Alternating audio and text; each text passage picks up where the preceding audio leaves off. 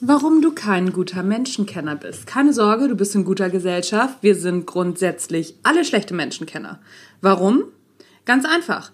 Weil wir glauben, dass George Clooney ein Kaffeeexperte ist, ein junger, ausländisch aussehender Mann gefährlicher ist als der blonde Mann von gegenüber und Nelson Mandela ein durch und durch guter Mensch sein muss. Das wissen wir aber nicht. Und es ist tatsächlich sogar unwahrscheinlich, denn wir gehen einem populären Denkfehler auf dem Leim, den Halo-Effekt.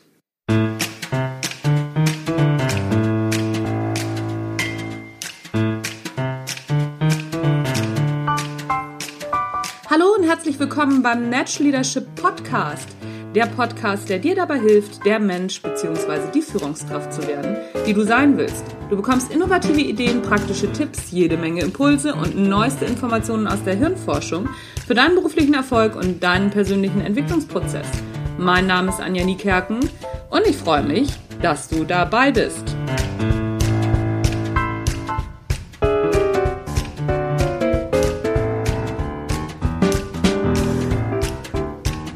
Der Halo-Effekt ist der Denkfehler, den wir am häufigsten machen, ohne es zu bemerken. Dabei schließen wir von einer Eigenschaft einer Person oder Sache auf ihre restlichen Eigenschaften.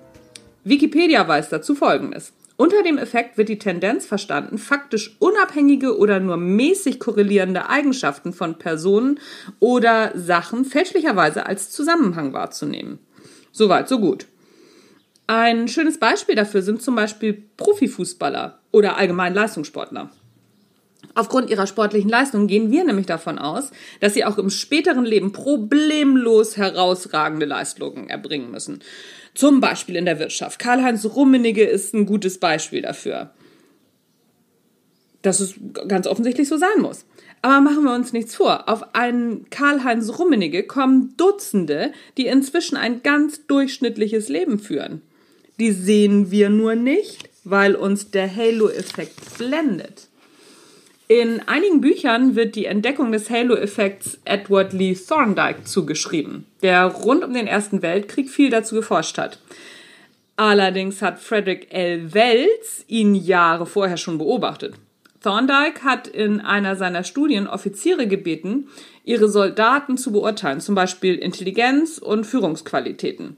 Das Ergebnis waren ein paar absolute Supertypen und erstaunlicherweise blieb der Rest signifikant unterdurchschnittlich.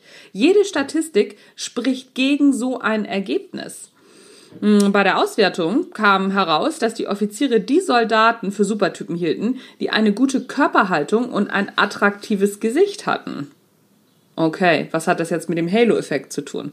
Wir schließen einfach von der äußeren Statur darauf, dass der Mensch entsprechend, weil er gut aussieht, auch innere gute Werte haben muss. Wer jetzt denkt, mir wäre das nicht passiert, der irrt sich. Denn unser Gehirn ist auf diese Art des Denkens ausgerichtet. Es filtert immer nur ein paar Informationen heraus und zieht dann Schlüsse.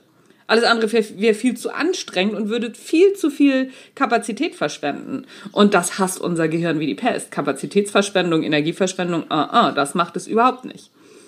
Wir können in unserer komplexen Umgebung auch nicht mehr funktionieren, wenn unsere grauen Zellen die ganze Zeit mit exakten Auswertungen beschäftigt wären.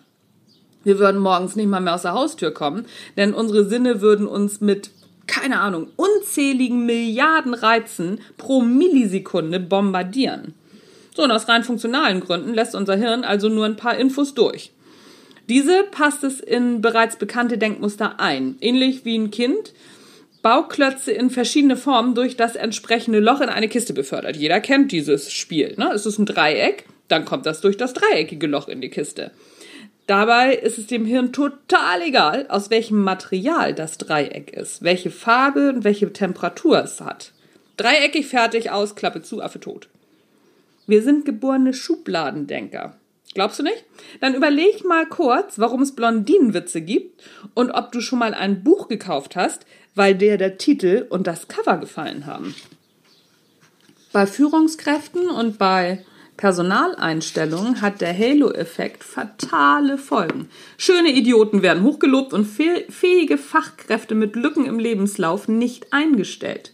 Was aber tun? Eines vorweg, verhindern kannst du den Halo-Effekt nicht. Wir denken in Mustern und das können wir auch nicht ändern.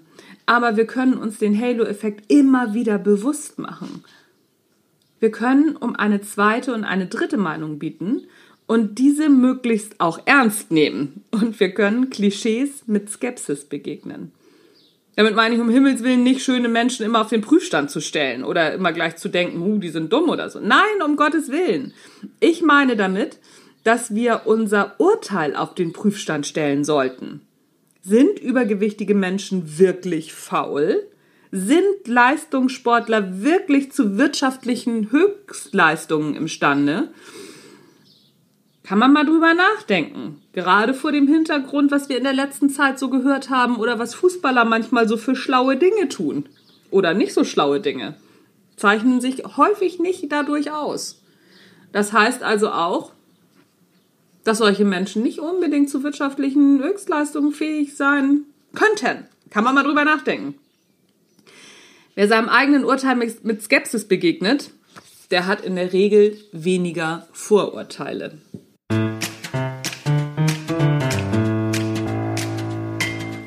Das war's für heute vom Natural Leadership Podcast. Diesen Artikel, beziehungsweise, genau, diesen Artikel kannst du auch als Blogartikel lesen. Also diese Folge kannst du auch als Blogartikel lesen.